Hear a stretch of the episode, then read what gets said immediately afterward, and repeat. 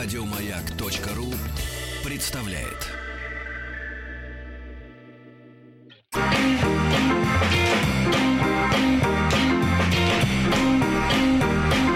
Сергей Стилавин и его друзья. Дорогие товарищи, э, в нашу студию специальным рейсом прибыл Виктор Петрович Мазурик, доцент кафедры японской филологии Института стран Азии и Африки Московского государственного университета, кандидат филологических наук. Прошу приветствовать его фирменной заставкой.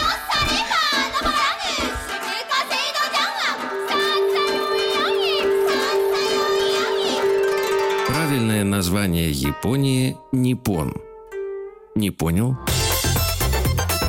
Я понял. Это Япония. Друзья мои, э, четверг для нас праздник, потому что к нам приходит Виктор Петрович. Да. Да, и вот на протяжении уж скольки месяцев мы встречаемся и узнаем все больше и больше об этой стране. Вот, э, для меня неизгладимое впечатление произвело вот, э, наконец, с помощью Виктора Петровича такое озарение в плане осмысления, почему у японцев такой флаг. Вы знаете, да, почему такой флаг? Солнце? Потому что нет, потому что у них есть вот редкое время, я так понимаю, осенью э, в году, когда дымка, и вот сквозь эту дымку так светится, так светится Скорее, солнце. наоборот, ос- осенью впервые они видят голубое небо, которое для нас привлеч- привычно. Ага. А вот э, большую часть года у них не голубое, а белое, в общем, небо. Белое. Да, да, да. Ну, это такая вот просто пелена облаков. белая. Не отдельные даже такие, знаете, кудрявые облачка, Муть. а такая просто вот полок Да. такой белесый, да, конечно. И вот через, через него так светит Ну, солнце. да, красное Да. солнце. Вот Виктор Тем более оно Петрович. восходящее, как Да. бы, то есть это, ну... Ну, еще красное, да, да. Перед программой, перед программой мы с Виктором Петровичем обмолвились парой слов о, так сказать... э, Обмен валюты? э, не- не- Нет, это- нет, это отдельный, кстати, разговор. Курс иены вот с этими нулями. А, Вот, а нет, обмолвились э, несколькими словами о видах японских водных развлечений, бани, вот, где вскрываются поры, вот, э, потому что в Японии тяжелое лето, очень такое душное, да, и- и- да, да, да. Влажное. Вот, кстати, будет в следующем году Олимпиада ведь э, в Японии именно. И спортсменам будет непросто. А Да. спортсменам вдвойне придется фуру чаще принимать, потому что они же еще пот не только от влажного и жаркого лета, но еще от физических упражнений. Да. Да, да, да. Вот, но сегодня у нас другая тема пока что для разговора. Это история русско-японских связей, да? Да, тем более, что, вы знаете, логично поговорить об этом именно сейчас, потому что вот в прошедший уикенд э, плясками и песнями В парках Москвы парке, были э, японские да, дни. завершался год Да, японской культуры в России. И вот очень часто люди задаются вопросом, почему наши отношения с дальневосточным соседом складываются так вот несчастно. Как-то вот казалось бы, объективно говоря, мы в друг друге заинтересованы по просто вот таким показателям всем, и культурным, и э, природным, и так далее возможно. и человеческим, да, связям. Мы как бы очень хорошо дополняем друг друга по характерам, вот по типам культуры, э, по принципу взаимодополнительного распределения, как сказали бы математики, мы очень хорошо бы, так сказать, могли сотрудничать. Но дело в том, что какой-то рок такой тяготеет вот над нашими двумя странами, который все время, чему, все время как-то домешает вот этому сближению. М. А, Так обидно, кстати. да. Я расстраиваюсь. Это мистика. Вот у нас, знаете, планида такая, да. Вот у нас э, закончился год э, J-фестом, так сказать, а у японцев, которые всегда м, пиетет огромный сохраняют перед кл- классикой, классической культурой, перед историей и так далее, э, я бы сказал, более эффектное было завершение в виде спектакля «Кабуки», посвященного одному из первых эпизодов э, проникновения, взаимопроникновения русской и японской культур. Мгм. Э, дело в том, что токийская э, труппа э, Сётику, в театре Сётику Гранд Кабуки э, в восточном районе Хигаси-Гинза на центральном квартале токийском, значит, там на основе манга.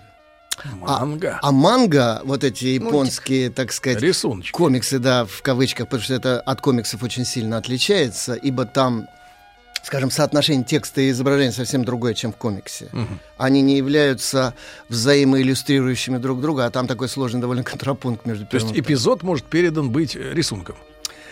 Без Там текста. Рисунок имеет э, сюжетообразующую роль, а текст не, не э, иллюстрирует, не поясняет рисунок.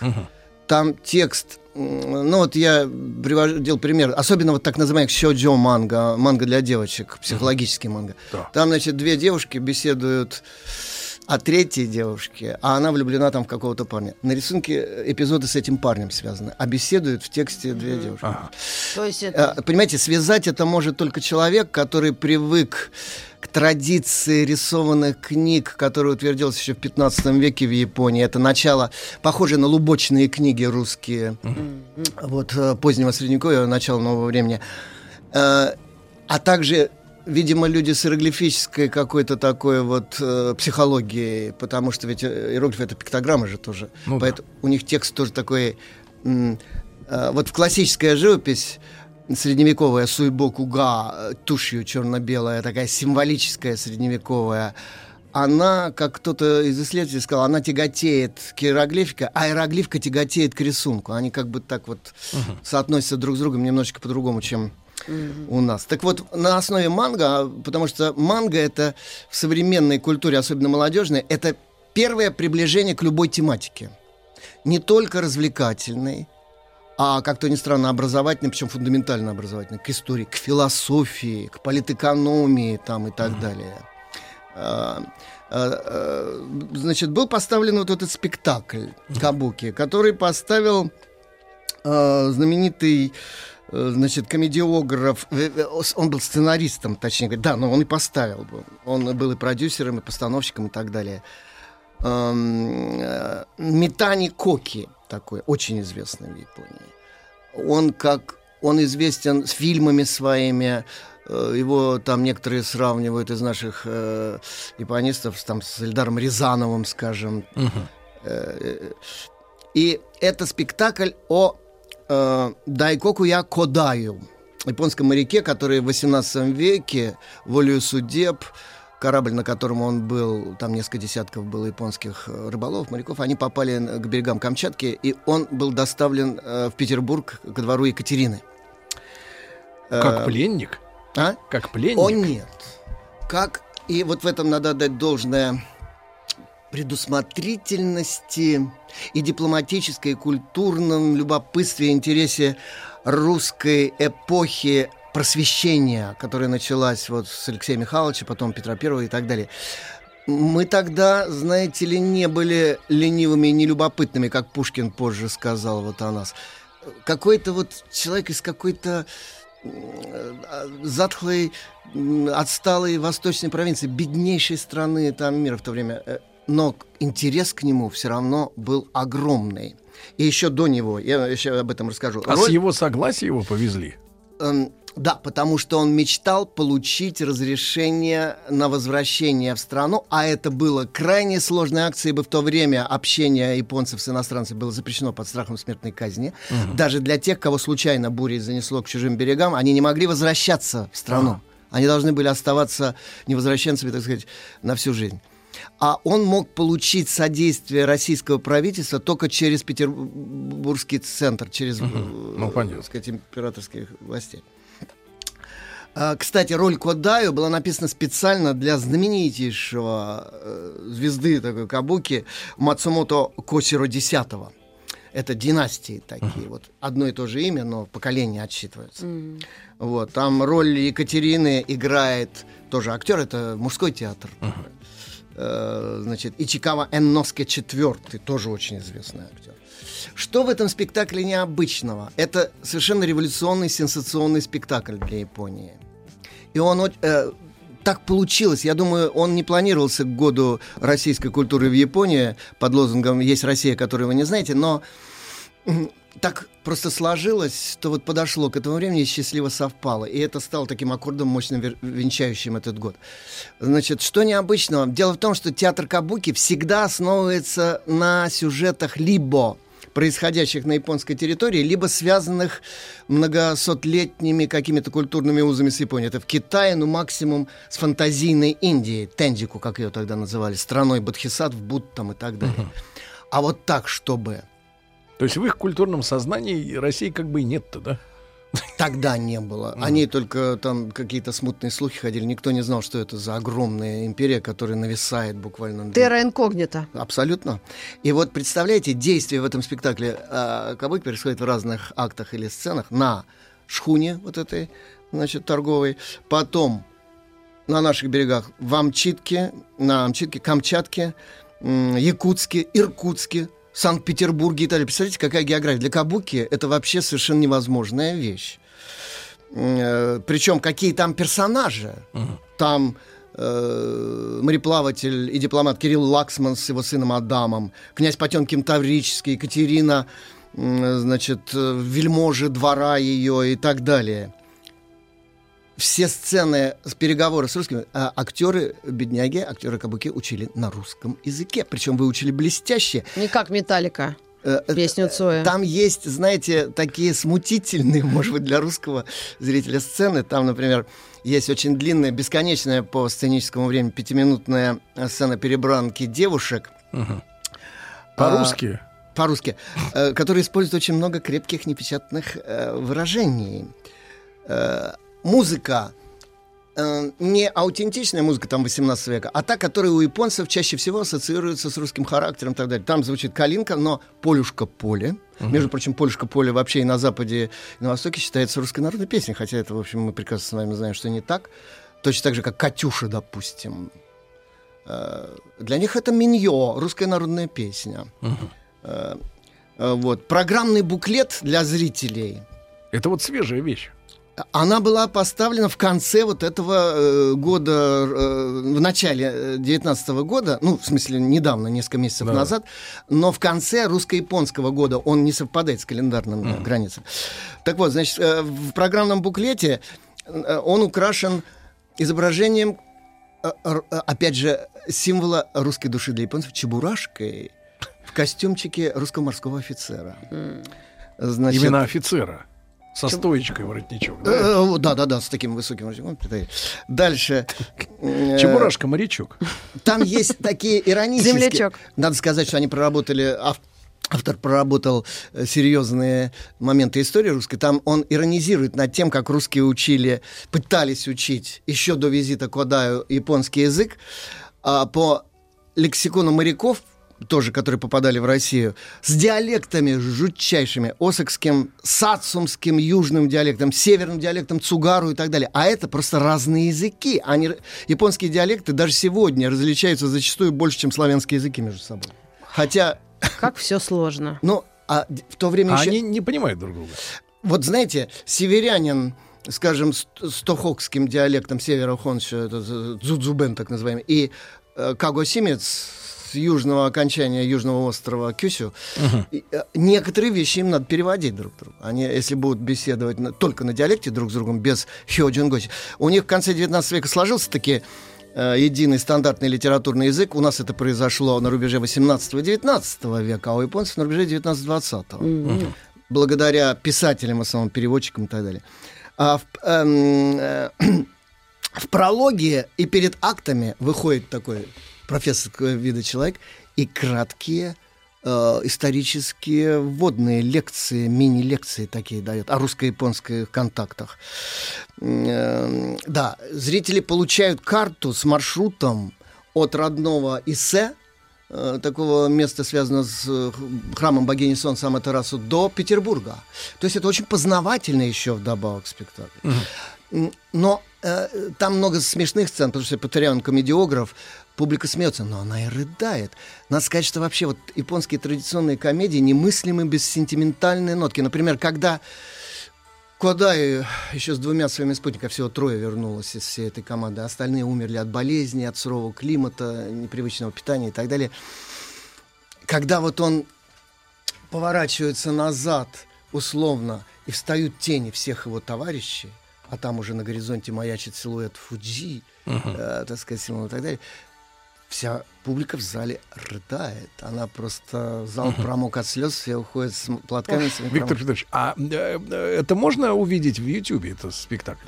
Нет, пока нет, но, э, значит, я это все, вот этот материал даю по обзору, который моя старинная знакомая Юлия Станогина, журналистка территориально наш сосед с Институтом Центральной и Африки, она живет последние годы в Японии, в Токио, и очень интересные репортажи делает. И вот, в частности, для журнала «Огонек» э, первого номера, по-моему, июльского. Она сделала очень красочный с фотографиями репортаж. Ну, вы знакомы, да? Да, мы давно знакомы. Она мне присылала всякие там сведения, задавала мне разные вопросы и так далее.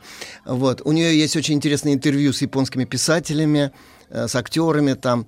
У нее А вот можно вопрос такой, совершенно не, не в тему. А у, у- у японцев есть вот э, в искусстве тема в литературе лишнего человека? Да. Как у нас. Да. Да? Мы в этом да, близки? Да, да. Вы знаете, она сложилась, знаете, Лишнего или маленького? Ну и так, и так. кто себя осознали лишними людьми? Прежде всего, дворяне, которые получили западное воспитание и в какой-то момент очнулись в восточной стране.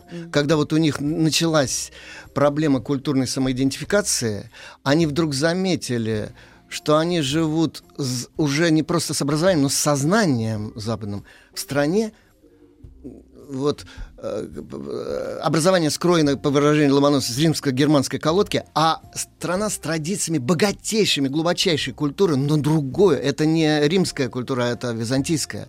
И плюс еще там накоплены ази- э, элементы азиатской глубочайшей культуры. Это, вот знаете, пора давно нам понять, что вот это наш главный ресурс. Это то, чего нету ни у европейцев, ни у американцев.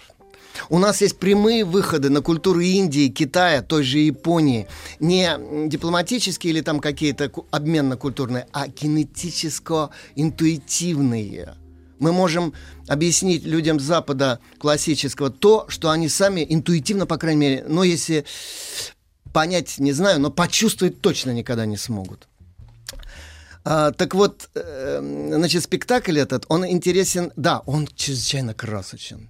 Например, там чего стоит сцена, когда путешествуют на собаках они, там что-то дюжина актеров в масках, реально Собачьих? собак лаек, вот с этими шкурами, под метель такую, скачут по Ханамичи, это такой подиум, который от сцены под прямым углом через весь зал А проходит. это все аналоговыми способами сценография сделана? Или там компьютеры, или Какие какие-то? Это видео? кабуки.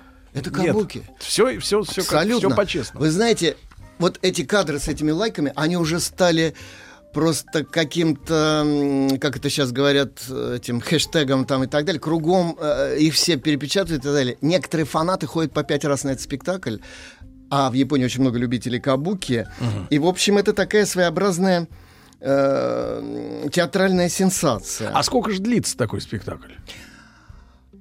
Примерно. Дело в том, что вот в старину спектакли кабуки могли длиться целый день с утра до вечера, а иногда несколько дней. Сейчас э, классические спектакли исполняются только сцены из них. Вот. А э, современные спектакли, они длятся приблизительно столько же, сколько наши спектакли, только все-таки подлиннее немного. Ну, Там часа до трех часов, Да, да. Два-три часа. Вот. Да там гримируют людей часа по три. Ну, это уж не проблема зрителя. Э, Грим Кумадори, кстати, необычайно такой масочно яркий. И прически. Э, Знаете, как эти, парики? э, боевая раскраска ин- индейцев североамериканских. Э, Да, он такой требует, конечно, мастерства. И там, получается, и русские персонажи такие же вот рисованные все, да? Вы знаете, я не видел... Интересно даже. Нет, я так думаю, что э, к гриму подходит по-другому. Вообще в этом спектакле много м, инновационного впервые, так сказать, сделано. Грим там обязательно есть.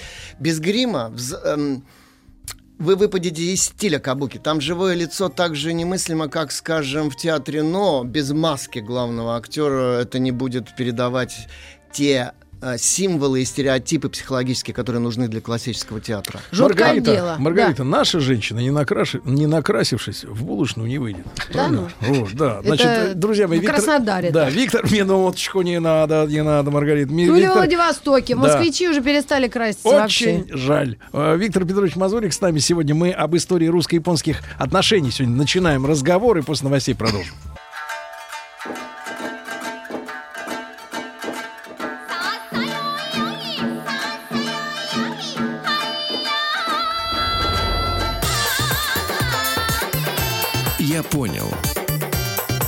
Япония. Звучат японские мелодии. Э, друзья мои, Виктор Петрович Мазурик с нами, э, кандидат филологических наук, э, русско-японские связи. Вот Джей Фест в Москве. В Японии поставили вот необычайно и сенсационный спектакль о путешествии японских моряков по России, что, в принципе, не вписывается в каноны да, да. японского театра. Да, Абсолютно да, кабуки. Да, да. да, Виктор Петрович, да. да. А вот связи-то ага. морячков-то удалось, да, пристроить, я так понимаю. А, значит, э, после возвращения с миссии Кирилла Лаксмана их вернули в Японию в надежде завязать дипломатические отношения, но Япония была закрыта вот этим жестким постановлением Бакуфу правительства Сёгуна а, для контактов с внешней страной, она была закрыта, и поэтому не разрешили войти русским судам в, а, в акватории портов, так сказать, японских. И в результате да, а эти вот Кодаю и Ясукичи, они до конца жизни жили под контролем специальных госчиновников, фактически под домашним арестом, можно сказать. Правда, к ним относились очень благожелательно и такое прочее. И с них снимали многочисленные показания, которые потом вошли в специальный такой фолиант. Он, кстати, у нас был издан в советское время в серии «Памятники письменности Востока», черная серия такая. Вот, даже с рисунками, зарисовками типов петербургских, э, так сказать, жителей того времени, которые делали художники со слов Кода Ясукичи, и сами они пытались рисовать. Похоже? Немножечко с восточным, конечно, они таким. И, ну, в кафтанах забавный, да. Вот. Э, словарь русский немножечко такой с смешными тоже искажениями, конечно, но тем не менее это все-таки для Японии было революционное uh-huh. сведение. Вот. А вообще надо сказать, что первый японец который, судя по всему, побывал на русской территории, это некий полулегендарный католик Николай, который вместе с монахом э, августинианцем, тоже Николаем Мело, прибыл с Филиппин, э, кажется, в Россию в 1600 году. Надо сказать, что на рубеже 16-17 века японские католики пытались завязать связи с Ватиканом. И вот на пути в Ватикан человек попал в Россию в несчастное для себя время, потому что вот как раз, ну, ну понимаете, нас, да, что такое 1600 год, да, там смута. Они вдвоем известно, что отсидели какое-то время в тюрьме Соловецкого монастыря. Вот, а потом бежали оттуда. И, и вот дальше следы их теряются. По одним сведениям, а, вот этот Николай несчастный то ли был казнен, то ли он от эпидемии какой-то на юге страны, где-то в районе Астрахани скончался, отступая вместе с армией польской, там, и там была Мария Мнишек и так далее. Сюжет абсолютно оперный. Дело за малым, где современный мусорский, чтобы это вот э, все поставить. Э, э, вот. Но эм, он погиб где-то около 1611 года, судя по всему. Угу. Вот как раз поляки в Кремле, когда а, настаивают, варили, варили ну, да. людей. А вообще... Ну, да. Вообще, знаете, тем, кто интересуется этой темой, я бы э, адресовал их книги Э, Людмила Ермакова, выпускница, кстати, Института стран Азии Африки, не, не примену сказать, в, тысяч, в 2005 году вышла книжка с таким красочным названием «Вести о Япан-острове в стародавней Японии». А, вот чем интересно вот этот взгляд, так сказать, на историю русско-японских отношений. Вы знаете, вот о чем писал Марко Поло, который э, побывал при дворе э, хана Хубилая, угу. основавшего юаньскую династию в Китае и так далее тем, что Япония э, труднодоступная страна, но там якобы э, мастят улицы вместо кирпичей слитками золота. То есть прежде всего вопрос о том, чем там можно поживиться. Uh-huh. А теперь давайте возьмем русские рассказы, тоже о полулегендарной мифологической Японии. Это представление о Беловодье, о том, что там находится счастливая страна, почти райского блаженства на земле, где живут чистые духом святые люди там и так далее. Понимаете, другая немножечко система ценностей. Дальше, когда Японию открыли в 1853 году подошедшая эскадра военных кораблей американских, они просто пушки наставили, заставили подписать, так сказать, договоры неравноправные, торговые и прочее. А как русские мастили дороги? Ученые, дипломаты, Гашкевич, выдающийся крупнейший ученый, который очень много работал в, э, в пекинской миссии, э, специалист по минералогии, по биологии, по ботанике, там разным всяким вещам. Вот он основал первое консульство, когда открылась страна для внешних отношений, и он свою миссию предлагал сделать не только дипломатической, политической, но культурно-просветительной прежде всего, для чего выписал в качестве консульского священника выдающегося человека, как потом это выяснилось, молодого иеромонаха, выпускника Санкт-Петербургской духовной академии столичной, Ивана Дмитриевича Касаткина, который стал потом архиепископом Николая Японским, который не только православную культуру основал в Японии, но он очень много сделал для знакомства японцев с культурой Запада вообще – с русской литературой, например, там и так далее. Но я об этом чуть позже скажу.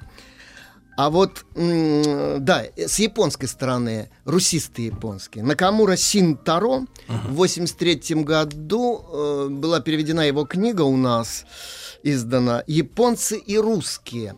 Вот это очень тщательный исторический анализ всех мельчайших эпизодов общения русских казаков дальневосточных там с японцами, освоения вот этих пресловутых спорных значит, островов Курильских, э, ди, соглашений дипломатических. Это очень фундаментальный такой труд, хотя он не научный, он написан в таком популярном историко-популярном таком ключе, поэтому это для широкого читателя будет очень интересно, да. Вот. Там и Семен Дежнев, и э, Владимир Атласов, там рассказано, кстати, о одном из первых учителей, официально назначенных. Это уроженец Осаки, тоже моряк Дембей, который попал в Петербург. И 2, 8 эм, января 1702 года состоялась его беседа с Петром Первым, угу. который интересовался всем миром, в том числе Японией. И в 1705 году при Петербургской мореходной математической школе был открыт класс, японс... класс японского языка вот, которые, а у него осокский диалект, потом выяснилось, что там те эти несчастные дворянские недоросли, которых туда загнали, их там было дюжина приблизительно человек, они ничего не могли потом комиссии, уже более поздней приехавшей из Японии, по-японски сказать. Значит... Не то учили. Он, кстати, в 1711 году, этот Дембей был крещен с именем Гавриил и похоронен в России. Кстати, где-то есть в Петербурге памятная мемориальная доска с его именем. даже в Москве хотели открыть, но, по-моему, это еще не состоялось. Вот. Еще один японец прибавился в качестве преподавателя чуть позже э, Санима. В 1739 году появился первый словарь и грамматика. В 1731 еще два японца, Содзу и Гонзу, они именно таким же образом попадали, как все остальные, случайно. В 1753 уже в середине 18 века, значит, школу эту перевели в Иркутск. Очевидно, потому что все-таки вот эти многомесячные путешествия через всю Сибирь до Петербурга, и там, э, может быть, меньше было заинтересованных людей в контактах с Японией, чем в Иркутске. Uh-huh. Вот. Э, ну, а потом уже да, в 1728-33 году э, две экспедиции Витауса Беринга. Э, вот, потом, значит, э, несчастное событие 1771 года. Так. Когда в бухту Ава, это префектура Токусима современная, зашло э, судно с наших дальневосточных рубежей, и э, некий Морец Август Аладар фон Беневский, которого, э, значит, на Камеру Синтару ошибочно идентифицируют как э, венгерского какого-то, так сказать, мадьярского вельможа, а на самом деле он польский граф, судя по всему. Во всяком случае, судя по поэме словацкого Беневский, ну и по многим легендам польским о нем. Это человек, который попал за участие в польских мятежах, значит, на uh-huh. западной границе России, попал в ссылку на Дальний Восток, на каторгу фактически. Он сбежал оттуда, значит, на, захватив суденышко, и, прибыв к японским берегам, в надежде снискать э, э, как бы доверие японского правительства феодального, он послал несколько писем с уверением в том, что Россия уже полностью подготовила вторжение в Японию. Значит, что вот она готовится напасть. А он типа предупреждает. Да, да, да. Японцы очень осторожные люди. Они ему не поверили.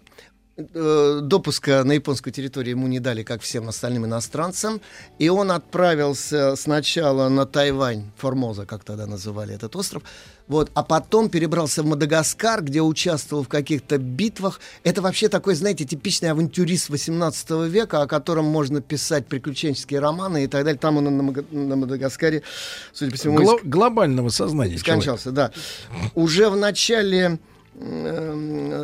следующего века были опубликованы его мемуары, которые вот сделали его в Европе знаменитым человеком.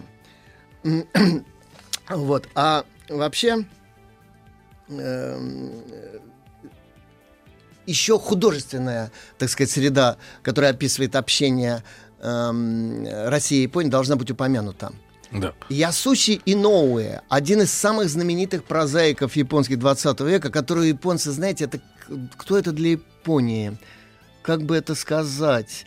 Это что-то между Паустовским, может быть, Кавериным, кем-то еще. В общем, это такой очень известный японский писатель. Он написал роман «Сны о России», о судьбе вот этого самого э, Дайкоку Якудаю. Морячка. Да, да, да. Роман пользовался бешеным успехом. Вот, это еще что-то такое, то ли 60-е, то ли 70-е годы прошлого века. Вот, и когда вот у нас в 90-е годы наступил, так сказать, порыв за границей России, когда мы стали жадно узнавать жизнь разных стран на Западе и на Востоке. Друг Рю. Да, было поставлено два фильма. Кто-нибудь из вас, может быть, даже видел фильм вот «Сны о России» одноименный, это по роману как раз Ясуси Иновое было поставлено в 92 году на Ленфильме, но продюсеры и все постановщики, в основном, э, значит, э, актеры наши и японские, например, с нашей стороны там Олег Янковский, Екатерина Марина Влади там играет, а э, Кодаю играет Кен э, Кен Огаза, это знаменитейший японский, он в голливудских фильмах снимался, очень много такой, очень харизматичный. С Янковским-то надо пересмотреть. Персонаж. Mm-hmm. Вот. 92 год. Да, про судьбу этого года. И в том же 92 году э, вышел еще один фильм «Легенда об иконе». Это, это тоже режиссер японский. Э, значит, э, снят он в России. Это история, о том, он частью в Японии, частью в России. Это история о том, как Николай Японский, уже будучи вот проповедником в Японии, когда была разрешена проповедь христианства, после 1873 года, он отправил на стажировку в Россию талантливую живописцу с тем Ямаси Тарин, чтобы она освоила иконописное искусство, потому что в Японии не было своего иконописания. Там не было монастырей в то время, не было монахов, соответственно, не было школы иконописной. Uh-huh. И она в Петербурге стажировалась некоторое время, вернулась в Россию. Там у нее очень сложная драматическая судьба, которая в этом фильме очень красочно рассказано о ней. Вернувшись, она написала несколько сот икон, которые до сих пор находятся в японских храмах. Вот, это тоже очень интересный эпизод. Наконец, э, один еще тоже мой знакомый, Накамура Йосикадзу, написал книгу, состоящую из э, статей о русско-японских отношениях. Это «Незримые мосты через Японское море». Издательство «Гиперион», 2003 год, петербургское издательство. Угу. И, наконец, я назову несколько имен – которые в русско-японских отношениях и даже в моей личной судьбе играют очень большую роль. Это, во-первых, ныне покойный уже историк Айда Сигео, специалист по эпохе Ивана Грозного, Ивана IV. Японский специалист по нашей эпохе Ивана Грозного. Да, да, Мы да. сделать паузу даже. Вот маленькую. это да.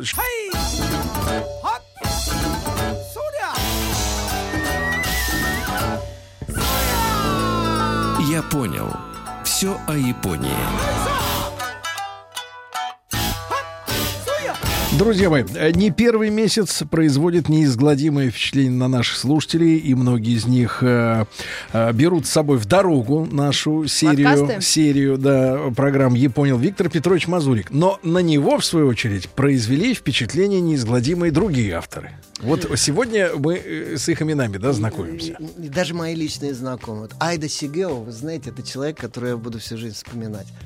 Я с ним познакомился случайно. Он был профессором истории в частном, богатейшем самом в Японии университете э, Токай, который находится где-то в час езды электрички от Токио. А, значит, он специалист по русскому средневековью и потрясающий фанат русской литературы. Ну, вы знаете, человек, который э, с одной страницы мог даже нечитанные произведения, скажем, Паустовского от э, там Пришвина отличить. Удает. Да, вот. Я, кстати, внес некоторую тут э, тоже краску в его это увлечение. Я ему от, невольно открыл Бунина. Он совершенно не знал Бунина, потому что он... А Куприна? Э, Тоже откроет. Может, позвоним? Да, нет, вот, нет, не будем. Знаете, Бунин, почему? Дело в том, что... Почему не знал он его? Дело в том, что он руководствовался советской как бы, литературоведческой традицией, а у нас же считали долгое время Бунина ну, каким-то отщепенцем, там, да, эмигрантом и так далее. И когда я ему предложил прочитать Бунина, он честно пошел Э, магазин «Наука», есть такой э, в Токио, значит, и купил полное собрание сочинений, перечитал На его. японском? Нет, на русском. Он блестяще владеет, ага. я же говорю, средневековым да. русским там и современным. И он потом...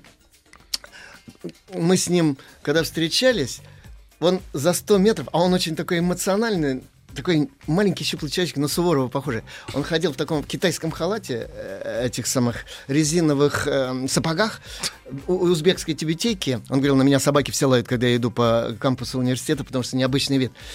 И он, значит, мне за 100 метров кричал «Бунин!» Это такое приветствие военное. Он стал фанатом Бунина. Как он, Ронин. Переч... он перечитал все, все его записки, все письма там и вообще все. И он стал просто... Так вот, да, он устраивал у себя в мандариновом саду э, в Атаме э, встречи для русских студентов, где поил их грузинскими и, прос... грузинскими. и просил нас петь «Сулико». Который, который мы специально для него пели на грузинском, на японском и на русском. Даже сейчас могу исполнить. Так вот, и он фанат Сталина из, из Советского Союза. Какой человек. Как, да как все военнопленные японские, которые выжили и вернулись в Японию. Серьезно? А он был в э, Квантунской дивизии, попал в плен, отсидел в Сибири и вернулся вот таким фанатом России. И, вот это да. И он мне говорил, я, э, говорил, я спрашивал, сенсей, в какой эпохе вы хотели бы жить в Японии? Он сказал, при м, Токугава. Позднее я говорю, ну там же такой жестокий военно-полицейский режим. Он сказал, зато страна была великая, культура великая, а сейчас дрянь. Mm. Вот. А, я, при Сталине, он говорит, Сталин мой кумир. Я говорю, ну Сталин довольно жестокий человек. Он говорит, ну время было жестокое, но тем не менее у вас была великая страна. А сейчас вы неизвестно что. А в 90-е годы мы с ним просто даже слегка поспорили. Вот, когда у нас началась демократизация, я последний раз в 90 э, только она начиналась, это еще при Горбачеве, это еще до распада Советского uh-huh. Союза. Он мне сказал, вы нас предали. В каком-то кабачке мы сидели, он так хряпнул кулаком по столу. Я спросил, почему. Он сказал, мы свинство своей жизни терпели только в надежде на то, что есть альтернативный путь развития человеческой истории. И может а быть... оно не сработало я ему говорю, знаете, все сложнее, чем угу. вот на, наши утопические, так сказать, мечты, все. То он сказал, что мы оказались у разбитого корыта, потому что вы нас как бы сказали, извините, вот шуточка это была. Вот. Да можно на Венесуэлу посмотреть. Нет, ну понимаете, все-таки социалистические идеи не умерли. Они живут в Европе и довольно сильные, мы знаем, и в Скандинавии, и там, и мы сейчас, Дальше. мы сейчас, Маргарита, вот блокчейн да? раскачаем, и? и будет технократический социализм. А. Вот помяни мои слова. Еще, еще один, так сказать, э, тоже военнопленный, каллиграф, тоже покойный, к сожалению, в Киото живший э, такой старенький, Нагая Киоси, который всех русских э, учеников чайной школы у Росенко как родных принимал всегда. У него такая художественная очень семья. Личный каллиграф великого чайного мастера сына Сочи, 15-го потомка великого Рикю. То же самое – то же самое, абсолютно такая же история. Отсидел? Э, да, у нас был в Сибири тоже а, а, обожает Россия. Дальше. Ведь как умели тогда в тюрьмах перевоспитывать, да? Тогда воспитывали очень серьезно. Я бы назвал Сибари Таро, величайшего японского прозаика 20 века, монголиста-историка по образованию, написавшего массу романов об истории, кстати, русско-японской войны, где очень много русские действуют и так далее умнейший человек, великолепный стилист, великолепный прозаик. У нас, к сожалению, не переводились его романы, но переведено о России. «Россияне Цуйта» его книга, которую перевела наша вот моя коллега, завкафедры японской филологии. Вот.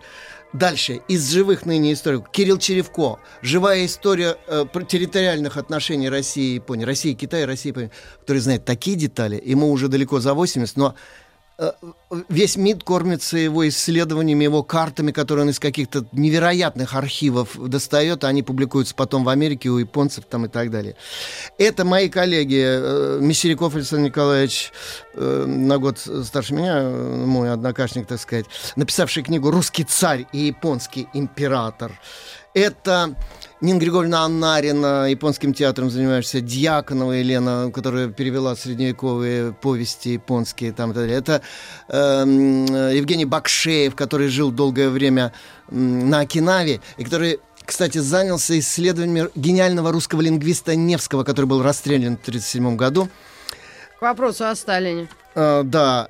И очень многие, которые вносят знаете, такие вот глубинные связи. Это японский чайный мастер из Камакуру Нисикава Сотоку, который 13 лет преподавал чайное действие, чайную литургию японскую в России, и который вот недавно, где-то месяц назад приезжал э, по случаю одного там из юбилеев, вот, и он собирается проводить еще очень много акций в России. Вот они делают бесценное дело вот этого глубинного такого сближения культур которые незаменимы ничем, никакими вот этими, знаете ли, гастролями, джейфестами и так далее.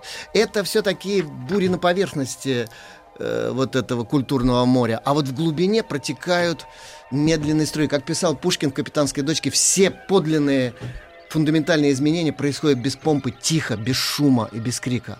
Вот там происходят революционные изменения. А когда это, знаете, фейерверки, бенгальские огни, фонтаны, это быстро все меняется. Виктор Петрович, вам огромное спасибо да, вам за спасибо сегодня. Огромное. Да, спасибо. Виктор Петрович Мазурик, кандидат филологических наук, был с нами сегодня вновь. Спасибо. Еще больше подкастов на радиомаяк.ру